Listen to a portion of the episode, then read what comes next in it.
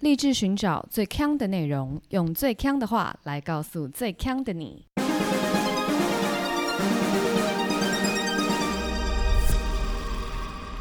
姐妹，强强强！嗨，大家好，我是 Megan，我是 Amber，Aloha。我跟一个知名的妇产科医生杠上了。你怎么敢跟人家吵架？我刚刚大家应该熟知我的个性，就是那种吵架都会用一些很隐晦的方式，例如说之前就是拐弯抹角，对，跟卖那个植物的老板用一种很拐弯抹角的方式吵架，然后吵了三天，对方还不知道我在生气的那一种。没错，我这次我就硬起来，我就想说，好啊，网络上嘛，要吵来吵啊。我就看到一个妇产科医生，他的这个 Po 文，他常常讲话蛮呛的。例如说，当然就是他身为一个妇产科的网红，一定会有很多人直接就是求神问卜，就问他。例如说，拍一个那个验孕棒的那个验孕的那个结果两条线，然后问他说：“啊，医生，你帮我看这是男生还是女生？”OK，那这就很扯嘛，这个就不合理嘛。所以这个医生想当然了，就呛一呛这些人也是合理。他就会呛说什么：“你当我是算命的？”然后就会把这些对话截图都直接这样截图截图抛在他的粉丝团上面。那所以他本来经营这个粉砖就有点像靠北病患或是靠北孕妇，我觉得啦。OK，就是会拿一些很荒谬的问题当做梗图，就是这样子，或者说他真的常常会有患者，可能就拍那个用过的卫生棉给他看，说啊，医生，你帮我看一下，我这个经血颜色是不是正常？真的假的？还是我必须要去看？对，就真的会有这种。Oh my god，就很夸张，对，这样比较夸张嘛。然后呢，我就常常会觉得，因为他的态度不是很好，但底下的留言也都是一面倒，就是说啊，这个病患怎么这样？啊，这个病患以为你是谁啊？啊，这个病患怎么不去拿健保好挂号？那我就会认为说，OK OK，哦，所以就是大家就是蛮大家蛮注重什么问题该问，什么问题不该问，就是原来这个社会有一个这样子的标准。结果呢，那一天就出现了一则 post，那个 post 的问问题的这个妈妈呢。大概意思就是，反正她就是很不幸，她流产这样子。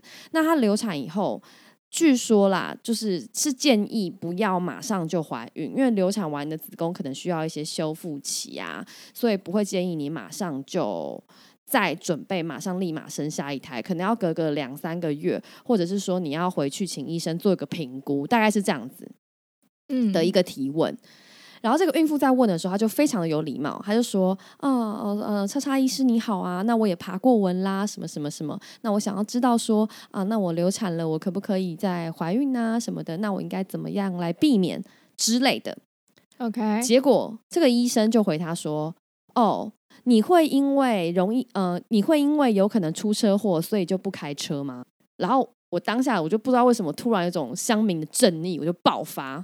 嗯，我就在上面写说，哦，我觉得啊，所有的妈妈们的心灵真的很强壮，明明已经仔细爬过文了，来问问题还要被呛。你干嘛突然这个正义魔人？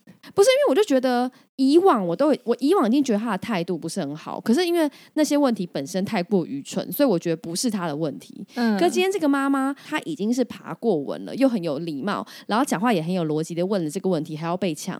那我觉得超傻眼，于是我就决定就是要留这个言，气炸。结果没想到，大概一小时内，这个医生就回我了。他说：“谁呛你才呛吧？好无聊，这是什么小孩吵架的戏码？” 对，那我就想说他要这样子，反正是他的粉砖，我就不理他。然后大概过一下以后，我又气不过，我就想说，怎么会有这么莫名其妙的医生呢 OK，结果我就再点进去他的粉丝团看，然后我就发觉我已经找不到他的这个 content，就整个粉丝页我都看不到。我当下就觉得说，OK，你是不是因为就是什么东西你被 ban 啦，你被阻啦，哈哈哈哈哈，太开心了，觉得很爽。可是后来我就想说，越想越不对，就这么大的一个粉丝团，怎么可能说被阻就被阻？然后连续好几个小时都没有回复。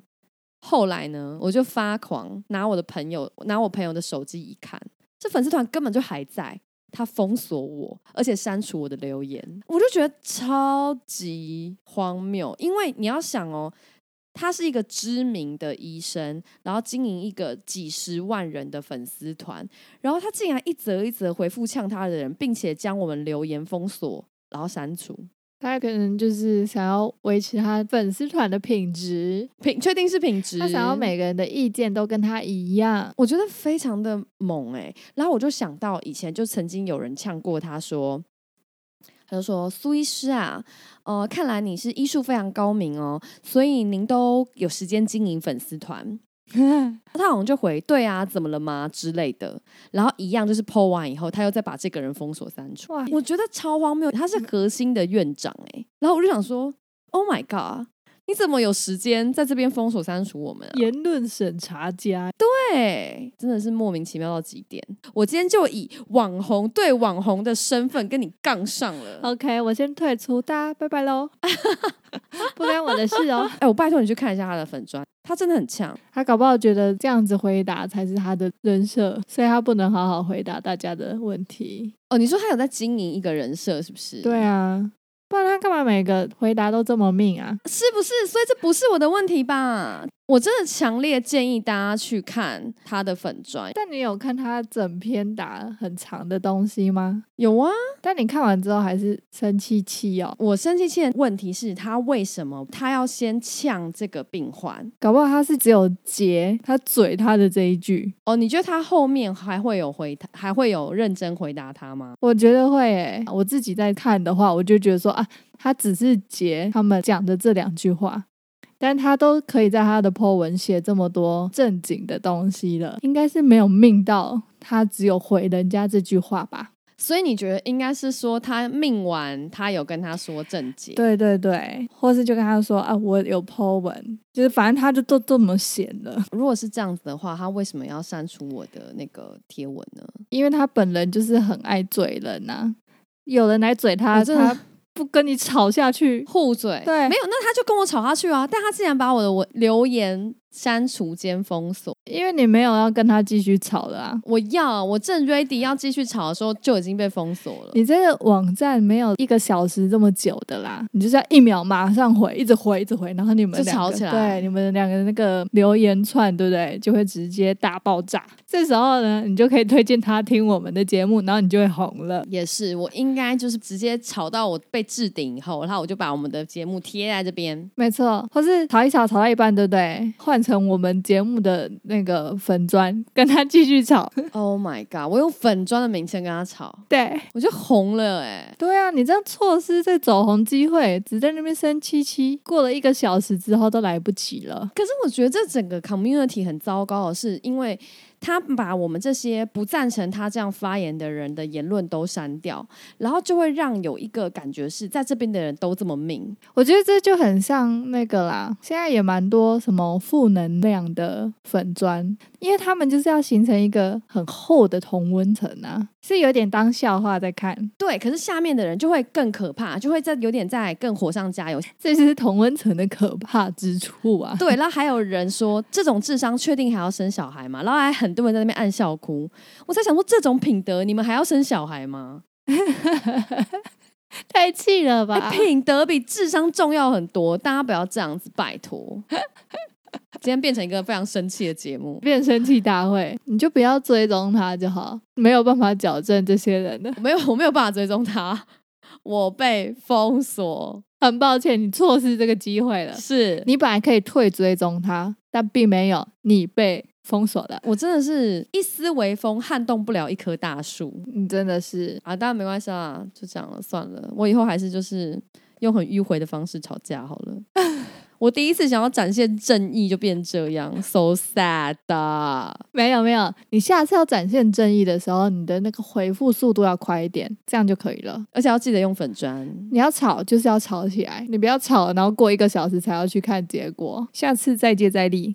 我们期待你的下一个 发挥正义的故事。好啦，今天是一个重要的日子，八月九号是一个重要的日子，八加九之日。Oh my god！危险发言，难怪我们刚刚要讲这些这么生气的议题，是不是因为是八加九呢？等一下，生气跟八加九有什么关系？你好好解释一下，给你十分钟以证清白。难道你听到八加九的时候会觉得大家心平气和吗？八加九怎么了吗？没有怎么啊，就是你想想他们出现的时候，这个气场是怎么样子的？但是血气方刚啊！哦，血气方刚，但不是。八月九号是一个重要的节日，叫做集邮节。等下，你知道集邮是什么吗？IDC，IDC 啊。那你知道集邮是什么，在干嘛吗？就收集邮票，请问有什么问题吗？哎，这很难说啊。像你有些人就不知道扯铃怎么玩呐，或者不知道丢沙包怎么丢啊，就是世代会有差异的啊。OK，那你知道国馆是什么吗？国馆应该是国术馆吧？为什么集邮就可以简称集邮哦？这我没有想过哎。但是 你就承认你也会使用简称吧？所有的人类都应该使用简称。集邮是在我认识他之前，他就已经被简称了，不是我去简称他的，所以不太一样。小时候，我妈妈有推荐我去集邮，然后呢，我想可能是因为以前他在他的年轻时代，其实他是有在交笔友的，因为之前我们有聊过嘛，他们那个年代其实就是交笔友，也 even 没有网友这种东西。那因为他有交笔友，所以呢，他就会有养成了集邮这个习惯。那我也不知道为什么以前的人都认为集邮是一个重要的美德，所以呢，他们就会把这个再交给小朋友。所以小时候我妈就会叫我去把那个寄来的信啊的邮票剪下来，然后泡在水里，然后这样邮票就会跟信封分离。然后，所以我们家，例如说像账单或是一些通知书的那些信封，全部都会在邮票那边少了一格，就是会被我拿去剪这样子。OK。哎，等等，我小时候也有收集邮票，可是集邮的美德是什么意思？哎，我跟你讲，我也不懂为什么大家都认为集邮是一个很有美德的嗜好，美德在哪里？还是说邮票好漂亮，你真有美德？那这个东西呢，我就来讲一下，因为集邮这个东西以前它应该是。会被画在邮票上的东西，都是它有一定的地位。不管你是建筑啊，你或是你是花草啊，都可能有一些历史上、社会上的意义，或是说这些花草也是珍贵的花草，然后可以，所以可以帮助你借由集邮这件事情拓展你的知识领域。OK，最极大化就是，如果你是跨国界的邮物，那你自然就会得到，例如说别国的邮票。那今天这个邮票来的时候，你就发觉哦，上面画一个人像，你可能就会去查哦，这个人是谁，然后所以你就知道说哦，这个人他是谁，他做了什么事，所以他才可以被放在邮票上。其实就有点像这样子。那以前人要怎么查？他们有没有以图搜图？你知道要怎么查？问的非常好哎。I really don't know，翻烂百科全书，我之类的，就是可能要去哦，这收到一个日本的网友来信啊，这有个小日本子啊，然后呢，我就可能就去那个。就去图书馆里，然后在百科全书里面找到日本，然后再去打开一页页看之类的吧。我看他们一年可以解题一张邮票而已哦，太难了吧？对，但是我觉得集邮的好处应该就是类似像我刚刚讲的那样。我能理解，就是为什么古代人会觉得是美德了，毕竟他们就是花费大把心力在追寻。邮票的真理，对，而且以前的人真的很疯哎，他们还会说什么邮票是国家的名片，世界上各个国家都将自己最重要的建设成就、历史风物透过邮票反映出来，让人们更了解我们的国家。因为以前就是只能寄信嘛，对，所以除了钱之外，流通最广泛的应该就是邮票了。是的。我的小时候有一种东西叫做红十字会邮票，你知道吗？我也有啊，你也有？对啊，我们都会买爆哎，你也买过？嗯啊，买爆是不是？因为它不是都会有一大张，然后很大张里面就是中间会有一个就是最大张的，就大概是四乘四的这么大张，就你小张的要买买足够多，你才能获得那张大张的，所以大家就会疯狂的去买邮票。对啊，那现在问，那你当初买那个红十字会邮票的时候，你本身有在集邮吗？对啊，我有一阵子也会把那个信封的邮票把它就是沾水拿下来这样子，但是我没有一真的很热衷，我也没有。对红十字会的邮票反而比较热衷一点，因为它就是会有嗯小朋友比较喜欢的图案，跟我们认识的角色，对，就是可能有一些宝可梦之类的，对不对？对。然后它上面还会打十元票或二十元票，可是根本就不能寄哦，是吗？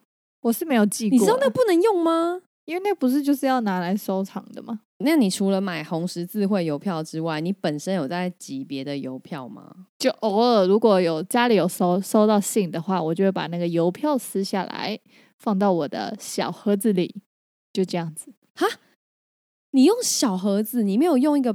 本本哦，就是集邮册，没有哎，因为我们的年代好像已经没有很像相本的那个东西了。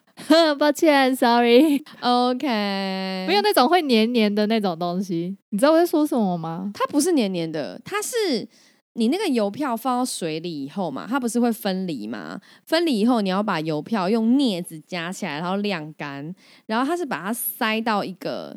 有点像相布，所以它每一每一个地方都有透明的胶条的地方，但它本身不会粘，它就是靠胶条固定住邮票门而已。我们这个年代已经没有那种样子的相布了，都只有那种很像它是集邮册，它不是相布。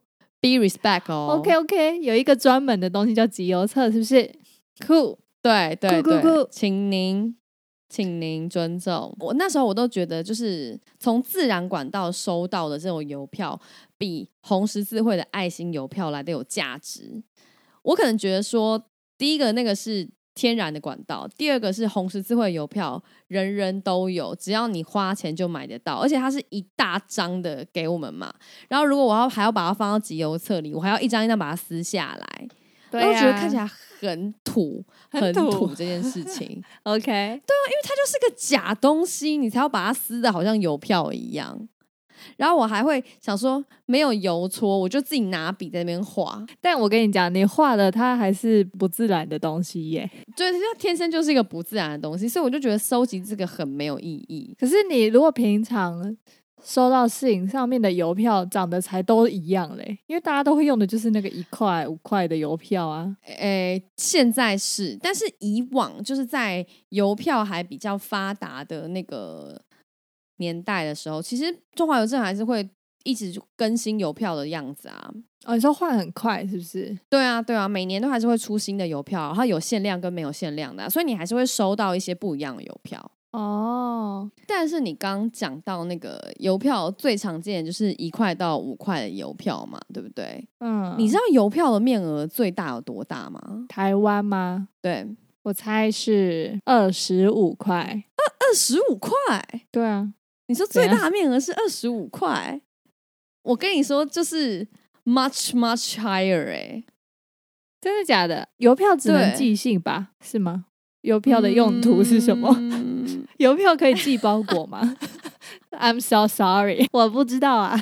邮票可以寄包裹吗？好惊讶哦！邮票可以寄包裹啊？可是包裹不是都是有一个快递单吗？哎，所以你不知道邮票其实是可以寄包裹的。我一直以为邮票就是寄信，然后想说信能有多贵呢？我在 PPT 看到一个网友啊，他说因为他的妹妹住在澳洲，那常常会需要他寄一些包裹到澳洲去给他。那他妹妹就是因为都要自己出运费嘛，不好意思让姐姐一直出，所以他妹妹都会固定在邮票有打折的时候买一堆邮票。OK。因为你知道要寄到澳洲的包裹，少说也要个一千块左右嘛。那邮票它就会变成是说整面贴在那个包裹外面，就有点像那个包装纸一样。OK，就整张都把那个包裹贴到爆裂。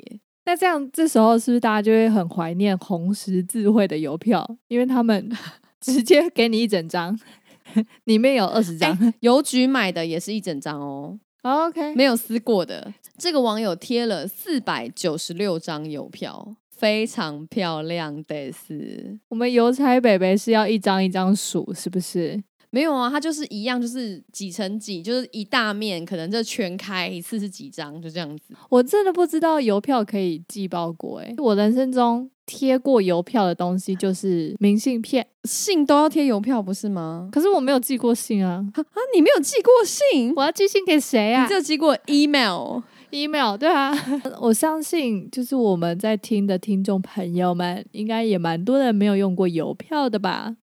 怎么可能啊？我就没有啊。可是如果是寄一些，例如说来报名表，报名表就是 email 填一填啊。没有，现在还是有很多啊。你要考公务员啊，然后填一整串的报名表，然后整份，然后或是讲一些我可能碰到的。我这一辈子应该没有办法考公务人员。嗯啊，我知道为什么了啦，因为你不是行政人员，如果行政人员就应该蛮容易碰到的。你要寄一些文书或是是要盖章的东西呀，两造双方都要盖章，两份签过去，两份签回来的那种啊。OK OK，公务员嘛，还是你都拉拉木筏？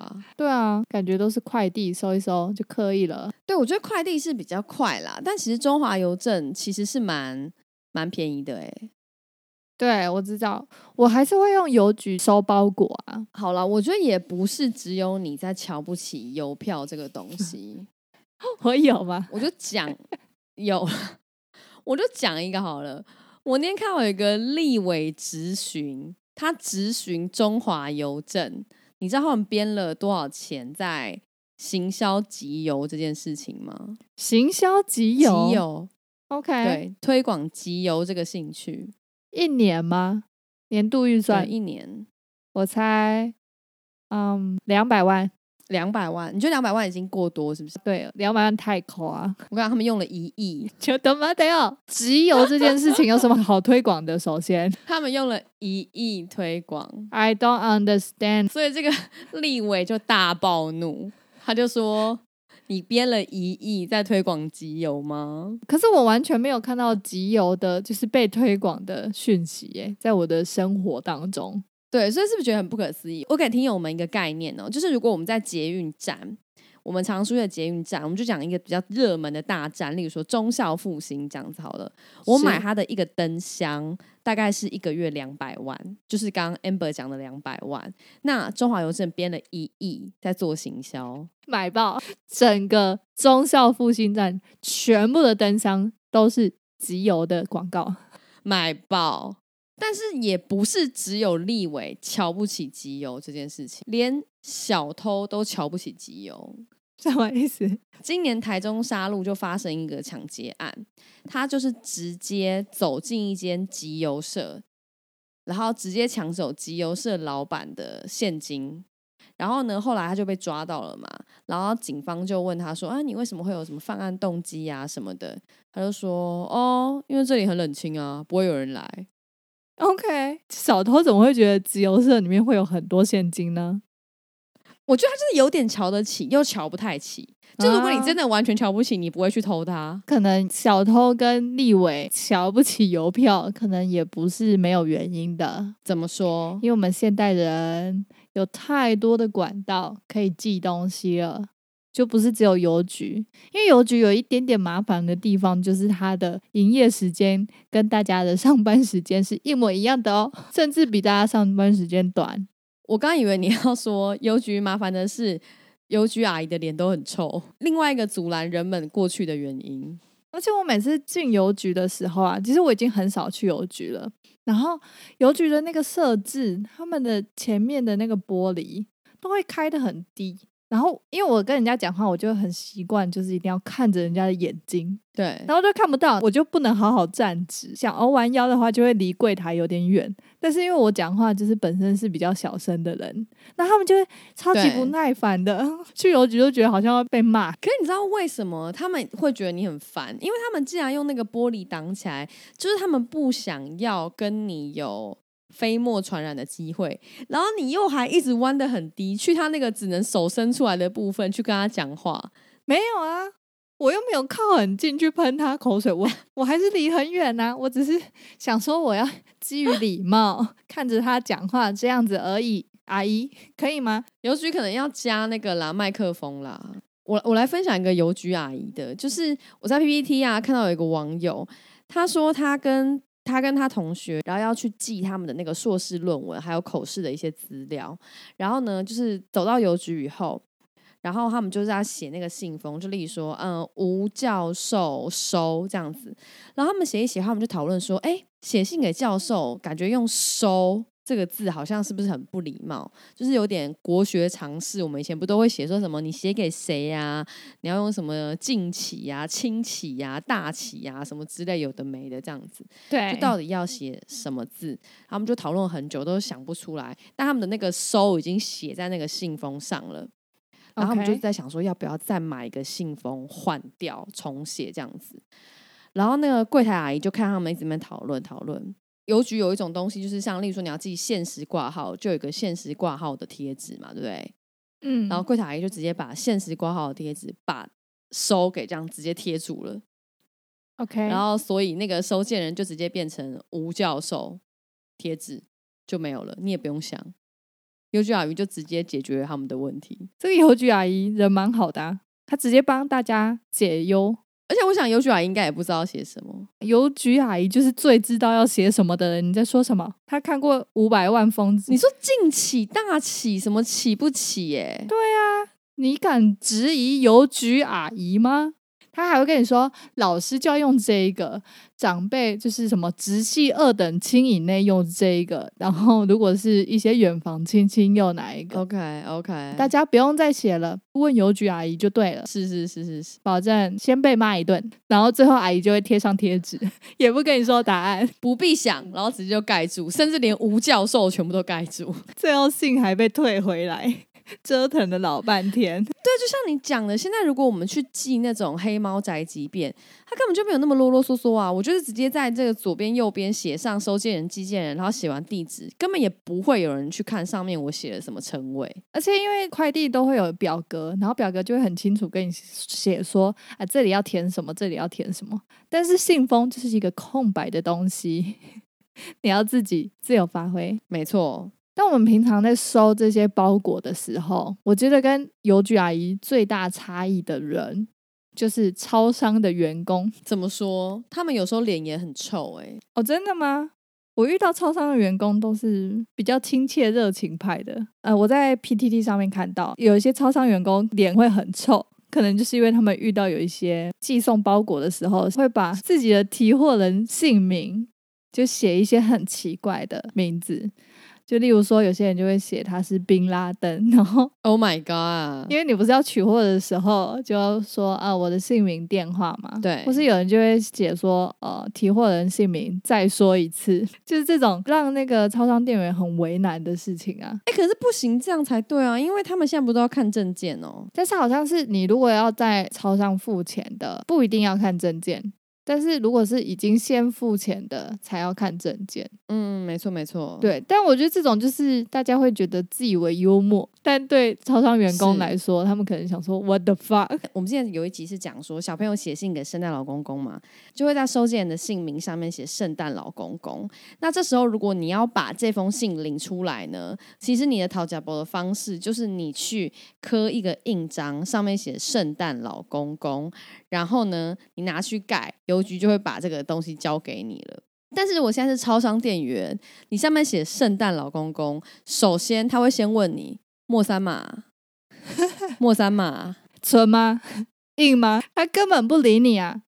你身份是谁不重要，然后你报出你的莫三码，例如说一六八，他就会说证件，这时候你就死定了，你就没有圣诞老公公的证件呢、也不能拿印章出来，他就会说证件，对，无限的证件，鬼打墙。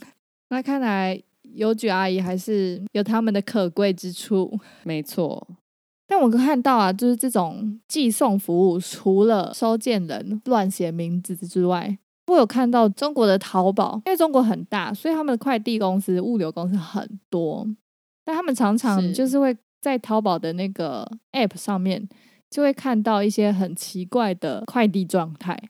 因为你平常买网购的时候，我们不是都会很想要赶快收到网购嘛，所以就时不时的去点看一下快递现在到底送到哪一个地方，是什么进度这样子。有些网友在 PPT 上面分享，他们就截图，然后就看到有一个前面刚开始很正常，就会写说呃某某公司已收件，已打包，已发出对这样子。结果接下来下一个就说快递员在东莞被抓了，暂时无法派件。哈，这个也太恐怖了吧！而且有必要让就是消费者知道吗？呃，这一则之前都是很正常的系统文字，最后到这个很像在打小日记耶。还有一条我有看到，他是说在上海区晨曦公司进行异常文件扫描，异常代码零，备注三轮车被交通警察抓了。等一下。为什么那么容易被抓？我不知道，整天都要被抓，是不是？他们是不是这个内部系统的资料他也没有在管的，就是直接要秀在那个给消费者看到的那个画面上？哦，你是说，其实本来是公司物流公司自己要给自己的员工知道状态，结果一并都给消费者知道了。没错，我还看到有一个有一条就写上海市虹口区快递掉入河里。等一下，你是说包裹还是人？I don't know，他这样子写，所以可能人家东西一起掉到河里喽。哎，这很不可思议，因为你想，假设他今天就说，呃，快递掉入河里，如果我身为那个要收件的人，我是不是很紧张？那我就想说，天哪，我的快递掉河里，然后就没想到。就是快递员可能还把东西打包打就打打捞上岸以后，可能就是用吹风机吹一吹，干燥箱放了两天，还是照样送到我手上。请问这个东西我敢用吗？我你刚漏了一个流程，什么流程？快递掉到河里的时候，河中女神就会出来。OK OK，你掉的是金快递还是银快递？对不对？是的，你还要选择一下，然后才会有湿哒哒的包裹。非常忙。如果你先收到包裹，你不知道。这到底是谁的？我们正常就是把它包裹退回去嘛。对，蛮多超商就是他们也会有很多包裹是后来没有人去领的，就是那种被弃单的包裹。这些包裹里面有一些其实物流公司他们可能已经收到钱了，他们也不会来再把它拿回去。哦，反正总之这些流浪的包裹孤儿们呢。我就看到一个很酷的做法，有一些超商啊，他们遇到这些弃单包裹的时候，在高雄就有超商，就是把它拿去在夜市称重卖。可是他怎么知道里面是什么？会打开吗？就惊喜包啊，福袋。对，这太奇怪了吧？拍卖一个不知道是什么，那我怎么知道我要出价多少？嗯，因为它是称重卖的嘛。天哪！嗯，不过这个虽然乍听蛮有趣的啊，可是也有人说，哎，那个包裹上面都会有收件人的姓名、电话跟一些他的个人资料，这样子拍卖不知道是不是合法的。哦，对，这个老板有解释说，这些弃单的包裹呢，其实他们的流程是物流的公司就会先把它退给寄件者，但如果寄件者拒收的话。才会进一步有到那个销毁的流程，所以呢，肖宝光有出面表示，就说如果这些东西就是在收件人跟寄件人都不收的状况下，他们才会变成包裹孤儿。那这种时候呢，看他最后被放在哪里啊？这些人就是他们的所有人，所以这个超商就是这些包裹孤儿的所有人，不管他们要销毁还是变卖，都是。不是违法的，OK。哎，可是我觉得超商包裹比较可以这样做，因为超商包裹可能很多都是属于 B to C，就是买卖东西。可是如果是邮局包裹，哎，超不能这样做的，因为有时候你寄的东西根本不是商品。在买到的时候就想说，OK，酷酷酷，不知道，对啊，或者什么买了用过的大同电锅，妈妈寄上来给在台北念书的小孩，就是真的是超级没有价值的。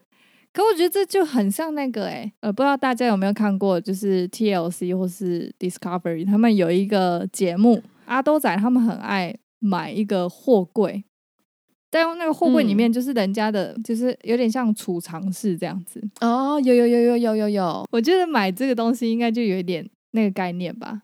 就是你买的时候，你不知道啦，对，不知道里面到底是废物还是里面真的是有一些很酷的东西。对，可是你知道，就是这种包裹，我就有看到在德国啊，就是有一个邮局，他们就收到了一个神秘包裹，然后那个神秘的包裹就一直发出很强烈的味道，而且那个味道是很怪的。Oh my god！他们就在想说，应该是恐怖分分子的一种有毒气体，然后他们就把整个邮局封锁，然后撤离现场的工作人员。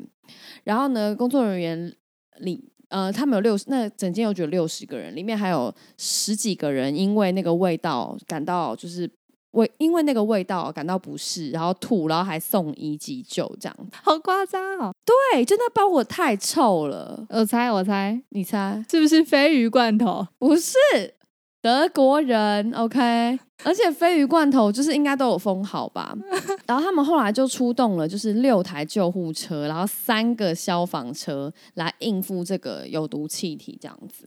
然后就他们后来打开，发觉里面是四颗榴莲，最好是啦，最好是榴莲会啦。榴莲，刚刚那个送医的人怎么样？你说送医的人怎么了？不是啊，不是恶心呕吐，榴莲哎，榴莲很多人很不行，好不好？我不行啊，榴莲我不行，但是闻到榴莲会呕吐吗？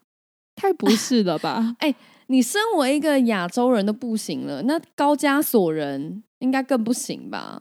我闻到鲱鱼罐头我才不行嘞。但你知道，快递人员他不仅要收到这种恐怖包裹，他们其实就是还有一个职业伤害，就是动物们。你觉得快递人员最怕什么动物？我们的 doggy 啊，doggy 被咬应该是常态吧？怕都怕死了吧？你知道狗狗也不是只会咬人啊，虽然说他们比较怕的是会咬人的。内湖有，我就看到网友分享啊，他就是他是一个他自己。在内湖，他自己住内湖，然后养了一只黄金猎犬。然后呢，他的这个狗狗只要一看到邮差来的时候，一定会跳上邮差的车，说要去兜风，一定会，而且死不肯下车。好可爱哦！他是不是坐过一次邮差的车子之后？应该是他本身就喜欢坐摩托车。然后，但是因为邮差送信，他是不是一定要停下来，然后投递嘛？投递。然后这时候他就觉得，哦，it's time to go，然后就跳上去。